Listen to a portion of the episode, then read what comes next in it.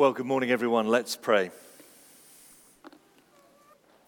Heavenly Father, in your Son, Jesus Christ, are hidden all of the treasures of wisdom and knowledge. We ask now that you would enlighten our minds by your Holy Spirit and grant us that reverence and humility without which no one can understand your truth through that same Jesus Christ, our Lord. Amen. Amen. Well, if you don't know me, you've already seen my teeth up close, and it's very distinctive. I was playing the guitar with my teeth as a teenager, imitating my great hero Jimi Hendrix, and uh, chipped one of the front ones and felt it come out. Anyway, here we are. Now, Saving Private Ryan is an epic war film, one of the great ones. It's set during the invasion of Normandy in World War II. It followed, by the way, if you haven't seen this film, don't worry, I'm just about to spoil it for you. I'll tell you what happens at the end.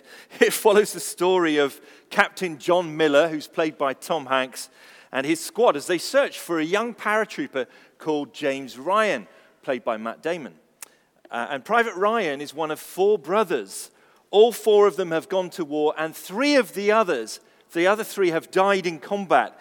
And the American army has a policy to protect the final member of a family in that situation. So they're searching for this one, the one remaining brother out of four. Now, this film is a very powerful depiction of the horrors of war, but it is also equally powerful in its depiction of a core value on which many people built their lives. At the end of the film, Miller is wounded and he lies dying. He's led the search for Ryan with incredible bravery.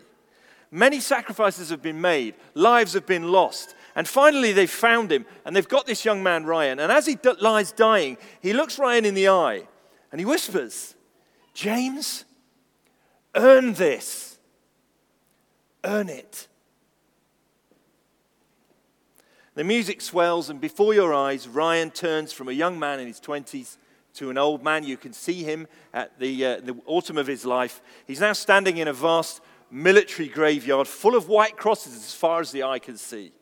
His wife comes to his side and she peers over his shoulder and sees the, the grave and sees on it the name Captain John Miller. And she wonders what's going on. And her husband turns and says to her rather ple- in a rather pleading way, Tell me, I have led a good life. What? Tell me I'm a good man. And she looks deep into his eyes and says, You are. Have I earned it? Have I lived a good enough life? And that principle is, is how most people actually live their lives deep down. And that is how most religion works. Most religion, most way most people's live, can, can be summed up in a single word, which is this do. You've got to do it. You've got to do the right thing. You've got to be good. But actually, friends, this is a deeply flawed way for us to try and live. Because if we try and earn it, if we try and live a good life, th- that effort itself is a recipe for pride in our hearts, for self justification, and for bitter failure. If you are striving to earn the right to good things, then when you think you've earned them, you're really rather pleased with yourself and you're subject to pride, which is a terrible thing. But you know, you can't keep it up for long because we all fail and sin in so many ways. So when you know you're not living up to the standard, you become defensive and angry. And because you think you're, uh, you're the one that's earning it, you're harsh and you're critical of people who you think haven't lived up to the standard because you have tried so very, very hard to be good. So you see, this core value undermines itself. It's deeply flawed and it's ultimately fruitless. Earn it? Be a good man or woman? How could any of us live a life that was good enough? And this is the way that most people live, and the message underneath it all is do. You've got to do more. You've got to do right. Do, do, do. But there's another way and it's, it's the opposite of do, and it's called the good news or the glad tidings or the gospel. And its message is not do, but done. It's done. young person here has just repeated it back to me. Well done, son. You've got the message. John chapter 1 is a beautiful summary of this gospel, this message of how Jesus has done what we couldn't do and done it for us. And if what I say today is, seems familiar to those of you here who are already committed Christians, that's because it should be. It's an outline of this gospel. And this news, according to Martin Luther, is the central article of the Christian faith. We mo- most necessary is it that we learn it well, teach it to others, and beat it into their heads continually. That's typical Martin Luther. Why do we need to beat the gospel into our heads continually? Because we don't really get it. Our hearts, my heart, your heart, quickly and instinctively forgets the true gospel. We default to living by the old path, do the way of self justification. And that's at the root of most religions and the secular vision of life. They all say, do and you will live, but the gospel says Jesus has done it. Now you can live. It's completely the other way around. Not do, but done. So, as we're on the brink of a new year and we're starting a new series this morning, I want to just remind you of three things. Uh, this passage in John chapter 1 is really beautifully tied to Christmas because we've been thinking about how Jesus became a man, the incarnation. And John picks up there and he expounds it in great depth. We can't really do it justice, to be honest, but we're going to have a go. And we've got three simple points who Jesus is, what Jesus did, and why Jesus came. And the fusion and the JF, you've got a sheet which John has brilliantly put together. And the, the points there at the bottom of the page three points who Jesus is, what Jesus did, and why Jesus came. The first one's the longest, just to warn you. Who Jesus is, we learn he's God the Son and God the man. God the Son, intimacy and glory. The first thing we learn from John is the awesome grandeur of Jesus of Nazareth. In the beginning was the Word, and the Word was with God, and the Word was God. He was with God in the beginning. Through him, all things were made. Without him, nothing was made that has been made. In him was life, and that life was the light of all mankind. The light shines in the darkness. Jesus Christ here is introduced as the Word. The Greek word underneath this is a word you all know, logos, where we get our word logo. Logos, the Word. Jesus, here at the start, he doesn't even mention his name, he just calls him the Word. Now, if you think about words, your words are part of you, aren't they? I mean, they're your words. And uh, you think them, you, can, you think in words, you shape words, and you speak words, and you can feel words coming out of your mouth. You know, your words are part of you. But words also have life, don't they? They have a life of their own, they have a certain amount of power. Have you ever said something that you wished you could take back? You just wish you could reel that word back in, but it was out. Ah! And then it came back to bite you later. Once those words are out of your mouth, they have a life of their own. They have the power to create situations.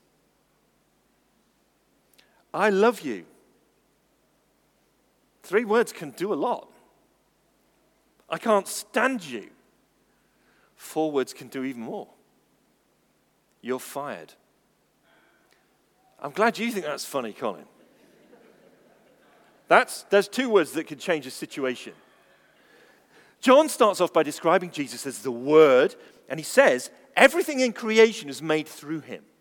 Every single thing that has ever been made was made through Jesus Christ. You know, we have got so much more knowledge now, don't we, of the cosmos and the number of stars and galaxies. It's mind blowing. And the Bible here is saying that Jesus Christ created it all. It was made through him. Notice, important, that the Word himself has not been created. He's the only thing that's not created. He's always been with God. In fact, John takes us back to the very earliest point in the Bible because he deliberately echoes Genesis chapter 1, right at the back at the very beginning of the Bible, the same words in the beginning. In the beginning, and there it says, in the beginning, God created the heavens and the earth. So you see, John's making a pretty big claim here. Genesis 1 says, in the beginning, God created the heavens and the earth. John says, in the beginning, the Word created the heavens and the earth. Think we know what he's saying. God the Son. Before hydrogen and helium and atoms and stars, he reaches back to a time when there was only God. This word was there. And in the simplest and most profound statement, John says, the word was with God and he was God. The Word was with God and He was God. So Jesus Christ existed before time and space, and He has always been with God, and He always was God. Notice those two statements are very carefully put side by side. The Quran says, people of the book, the Quran calls uh, Christians people of the book. People of the book, do not exceed the limits of devotion in your religion or say anything about God which is not the truth. Jesus, son of Mary, is only a messenger of God. His word and a spirit from him, whom he conveyed to Mary. Do not say that there are three gods. It's better for you to stop believing in the Trinity.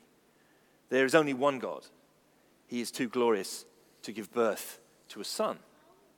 Now, we agree with our Muslim friends on one thing that's very important. There are not three gods, there's only one. But our understanding of this one true God is totally different. The nature of God is unique. And we shouldn't expect him to be like the rest of his creation, should we? Why should he be the same as the rest of us? He is unlike any other being. His nature is triune. He is a tri unity, a unity of three persons in one. Three in one. God the Father, God the Son, God the Spirit have always existed. There never was a time when the Son was not. There never was a time when the Spirit was not. There never was a time when the Father was not. They have lived together forever in a dance of joy and harmony and love. The three in one God is a supremely happy being. He created the universe to share his love and happiness with creatures who were like him, human beings. And that is why we too are wired for love and joy and community, because we're like him. And that is the rich reality behind verse 18, which Kathy just read. No one has ever seen God, but the one and only Son, who is himself God and is in the closest relationship with the Father, has made him known. Now, this word here, the closest relationship with the Father, the word it actually says is bosom. he is in the bosom of the Father. Same word is used back in John chapter 13. There, Jesus is at the meal. You remember the Last Supper? And he's reclining with his disciples. Everybody's seen that painting by Leonardo da Vinci. You know, they're all lined up. And there's Jesus in the middle. And then one who looks a bit crooked is on the side. That's Judas. It wasn't really like that. They would recline. They, men would, and, and women, when at dinner, would lie down. And so Jesus was lying on a bench and the other guys are eating, lying down, not like us sitting up. And the one who was his closest friend, who we know his name was John, leaned against him. See, men in those cultures are much more happy to be tactile. Men, even today in parts of Africa, will hold hands walking down the street. There's great affection, physical affection. Jesus is troubled. He's, he's predicted that one of his followers is going to betray him. And this disciple, who's reclining at table close to Jesus, leans back against and asks him who it is. It's the position of closest intimacy. And in John 1:18, John says, "The Son, Jesus, has always been in the closest, deepest intimacy with God the Father, but he also is God." And this means that he is glorious. We've seen that in verse 14. The Word made, became flesh, and he made his dwelling among us. We have seen his glory the glory of the one and only Son. The people who spent time with Jesus saw something about him that was absolutely unique. Sometimes it terrified them. They saw that he was glorious. And in the Bible, only God is ultimately glorious. In chapter 2, the wedding, you remember the water into wine at the wedding? We're going to be, I'm sure that'll be, that'll be preached on in a couple of weeks here. At the end of that great miracle, his first miracle, the disciples, it says, saw his glory and they put their faith in him. This is who Jesus is God the Son, with all the glory and intimacy with God in keeping with his nature. He's God the Son, but he's also God the man.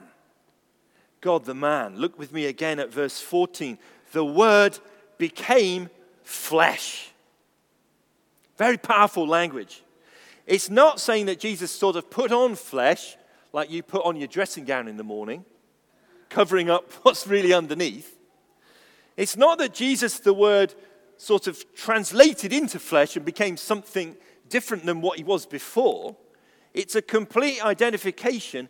He, the Word, became flesh and remained fully God and fully man. The eternal Word of God took our humanity fully upon himself, except for our sins. He became flesh and blood, he, and he, he stayed it. He embraced who we are. He was enfolded and united with our humanity. 16th century uh, French reformer John Calvin wrote this God's natural Son fashioned for himself a body from our body, flesh from our flesh, bones from our bones, that he might be one with us. Ungrudgingly, he took our nature upon himself to impart to us what was his, and to become both Son of God and Son of Man in common with us. You know, there are some very young babies in this church. I think I heard one of them earlier on. You can pick that baby up and put it on your shoulder and pat their back. They might smile, they might burp, they might throw up. They might look a bit dopey, cry for some milk. There was a time when the eternal Word of God was the same size. He, when he was utterly reliant on his mother's milk, when he was utterly weak and helpless, he needed to be fed, dressed, and changed. There was a time when the eternal Word of God joined himself to a woman's egg. And if you can see on your sheet or in your Bible a full stop, can you see a full stop? That's about the size of a woman's egg in her womb, about 0.14 millimeters. He joined himself to that.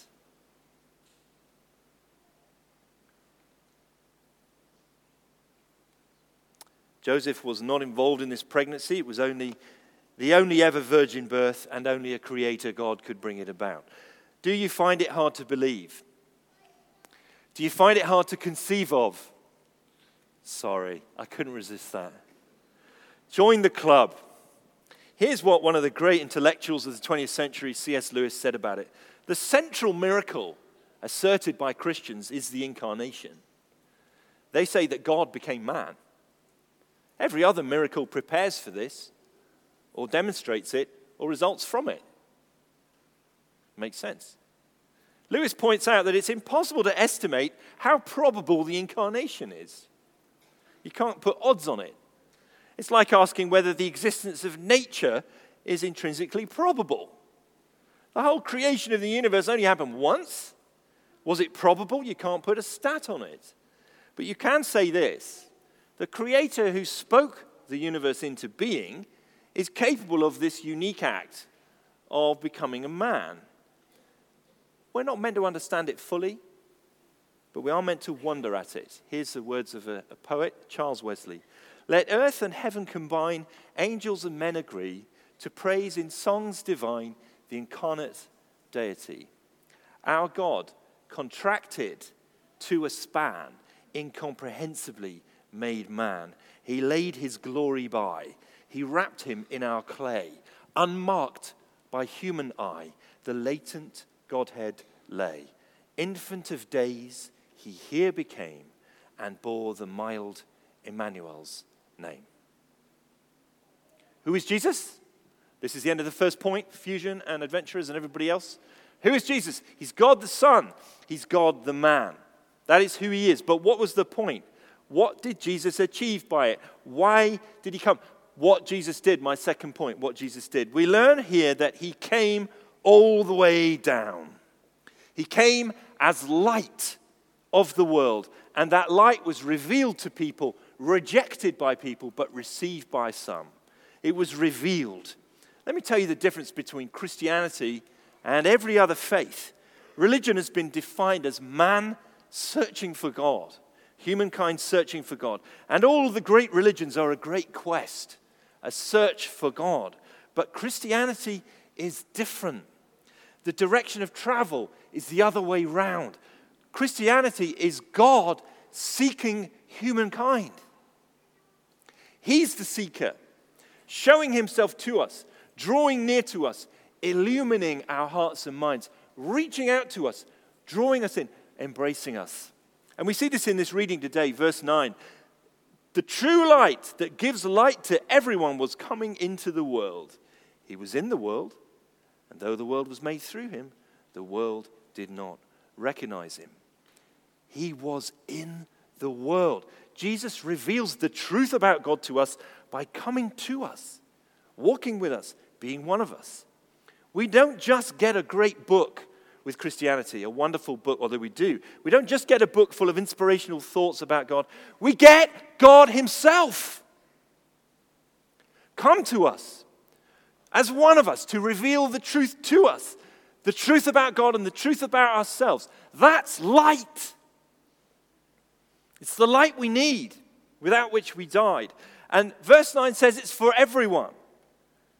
The light that gives light to everyone, every man, woman, and child on this planet. Every, it's not localized and particularized to one particular time or place or culture.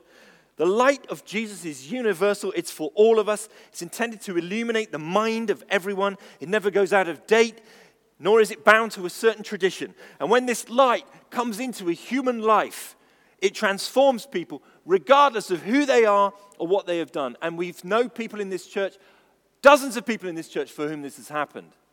So if you're dubious about the, the, the uh, plausibility of what I'm saying this morning, uh, and you're quite right to be skeptical, keep digging, but also look at the lives of people who have been changed by knowing Jesus Christ. Very hard to deny that evidence. There's a man in this church who was a, a well known scoundrel in Chessington. He was an addict, he was a broken man. He found himself one day in a crack house in Chessington, and he heard a voice telling him to get up and leave. He came to know Jesus Christ, and he is absolutely transformed. The light came into his darkness. Amen? The light comes in, it transforms people, comes into the darkness. You see, what Jesus did was he came all the way down. He came down. He came from a great height. As the eternal Son of God, he lived for all eternity with his Father and the Spirit. He was beyond time and space. But he stooped low. He became a man. He did not exploit his glory, he concealed it within his humanity. But he did not stop there because this light was rejected most cruelly. He stooped still lower, stooping to death even to death on a cross. Crucifixion was a punishment for slaves, the worst of criminals, not for citizens. But the eternal Son of God took to himself our humanity and died upon a slave's cross. This was his humiliation, down from eternity to time, down from the heavens to the earth, down to humanity, down to death, down even to the death of the cross. And he came with resolve he set his face to Jerusalem. He stopped Peter using his sword against the men who came to arrest him. He refused to defend himself against his prosecutors. He restrained his power, not calling upon angels to rescue him. The road to the cross that he chose was no accident. Suffering didn't happen to the Lord Jesus, it was something that he did. No one took his life from him. He laid it down of his own accord. His death was not his failure. He was not a victim. His death had a purpose. He came to lift and carry and bear your sins far away, their guilt, their punishment, their shame, to drink down the cup of God's anger for you until every drop was gone. His choice of this path can only be explained by love his love for the Father, desiring to obey his will, and his love for the lost sheep he came to find, determining to die their death for their deliverance. This is the path he was following as he rode into Jerusalem. Most of those words were from a guy, a, a, a theologian called Garry Williams, and uh, I think the best short summary of what Jesus did. Who he was God the Son, the eternal Son, God the man became flesh. What he did, he came all the way down. The light came into the darkness. Why did he do it? Thirdly, finally, why Jesus came to give us grace. To give you grace. Look at verse 14 again. The Word, that's Jesus, became flesh and made his dwelling among us. We have seen his glory, the glory of the one and only Son, who came from the Father, full of grace and truth. Here it says that this word lived or dwelled among us. He made his dwelling among us. But the author here actually chose a really unusual word to describe what Jesus did. He doesn't use the normal word for living or dwelling. He chooses this really unusual word. It hardly ever occurs. And it's a word that meant to set up a tent, to pitch a tent. He took up residence with us in a tent. Now, why does he use this odd word? Every word in the Bible has meaning, you know. This is deliberate. John is calling to mind the time of the Israelites, 1400 years before, after the Exodus, rescued from slavery in Egypt.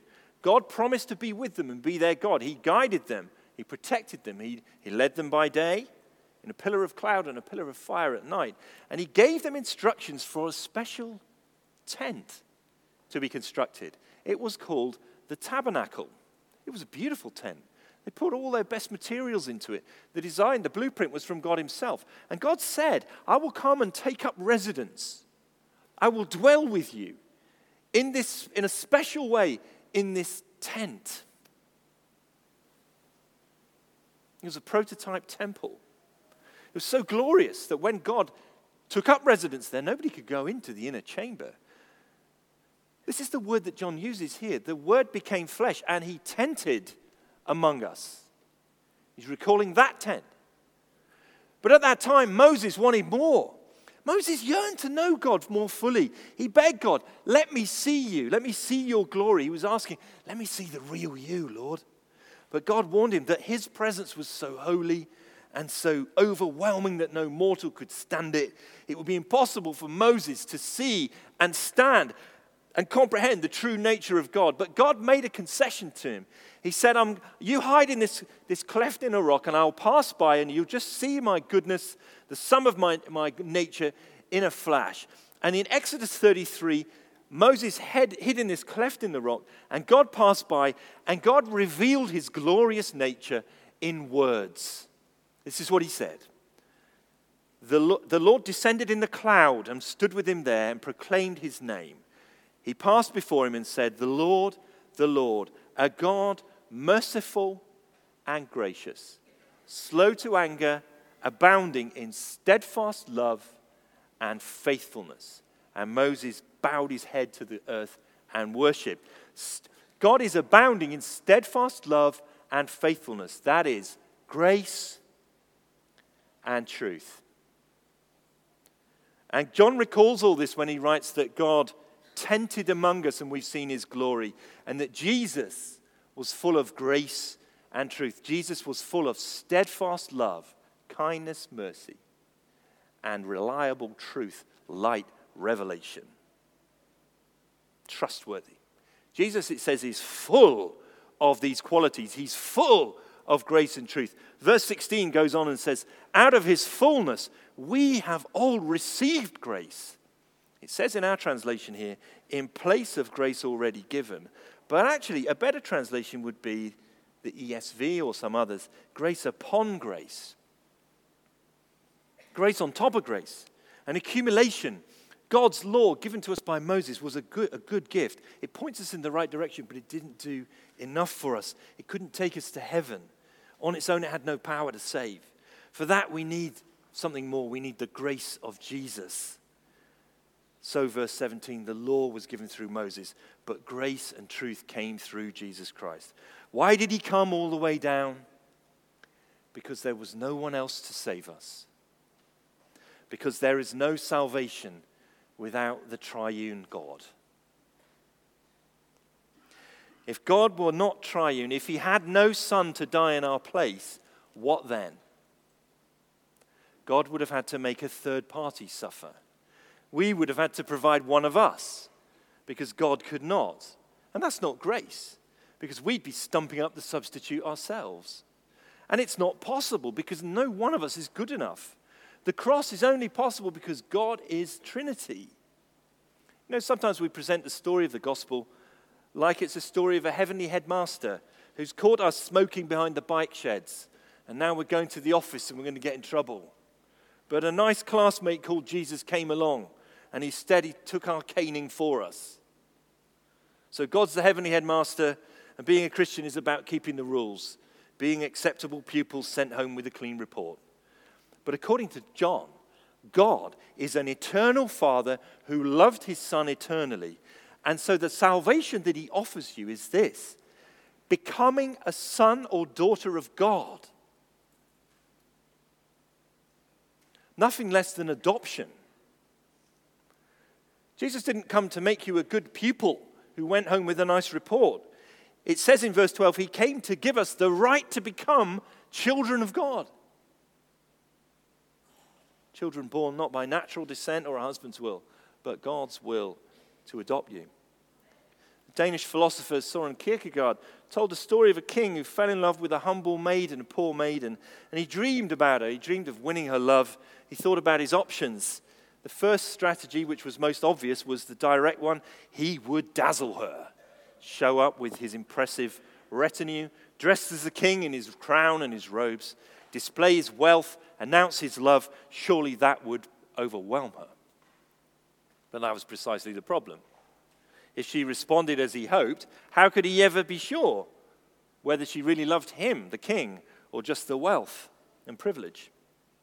So he thought about a second strategy he would go in disguise.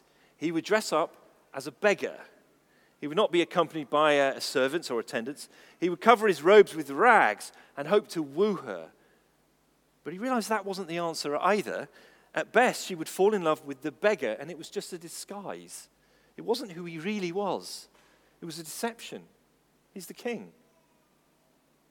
So he agonized over it, and he came up with a third way the reverse approach. He would bring her up to his social level. Through some secret means, he would arrange to give her a noble title and fabulous wealth. She would become part of the aristocracy. Then he could approach her as an equal with the hope that she would respond in love.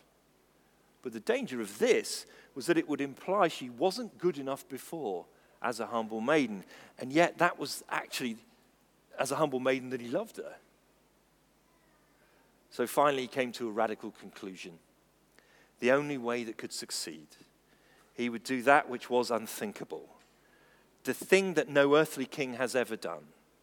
He would descend from his throne, empty himself of all his wealth and privilege, and in this way he would identify with the humble maiden. Not by pretending to be poor, but by actually becoming poor. He would share her lot. He would share her suffering. He would share her poverty he would take the initiative and become truly equal to her. If in that way he were, would then be able to secure her love.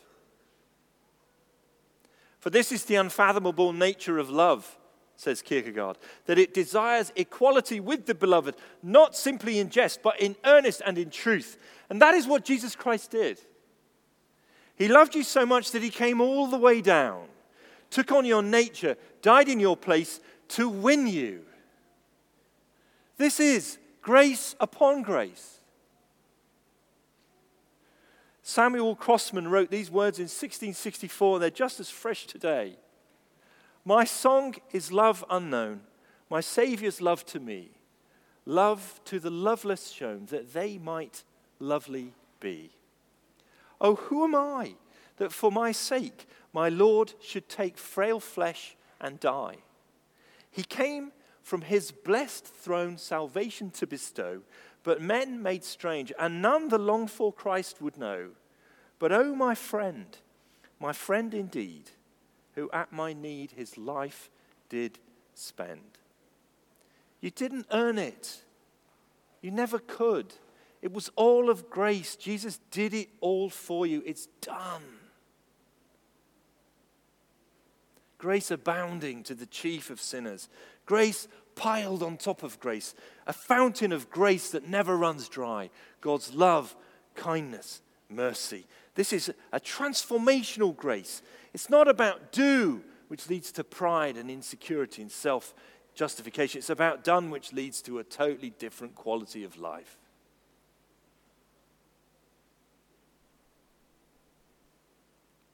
Let me give you a very homely illustration. After 15 years, our marriage was in very bad shape, which isn't a good thing that's to be happening when you're a pastor, because everyone expects you to have a perfect marriage, don't they? It really wasn't. It was in very bad shape. My wife was not far from walking away. The marriage was getting threadbare. Uh, old habits were irritating. We were grumpy. We were sharp. We were snarky. We were always pointing out failure. We held on to grudges. We did wrong both, on both sides. Finally, we realize the root problem. We have stopped dealing with each other out of grace. And so the well ran dry. Hard to change when you've got into that habit, but you can. If someone greater than you showed grace to you, show grace to that other person, and the whole thing can turn around. I've seen it. I've seen it. Pastor Tim Keller explained the gospel to a, a very uh, successful businesswoman on Wall Street. She said, I'm afraid, I'm afraid of it because if this is true, there is no limit to what Jesus could ask of me. This is the gospel, which we have to remind ourselves of, teach each other, and beat into our heads continually. It is not do, but done. The Word became flesh and made his dwelling among us. Out of his fullness, we have all received grace in place of grace already given. God bless you in 2024. Let's live that grace, shall we? And let's grow as a church that is a place full of grace. Horace is going to come and lead us in prayer. Thank you.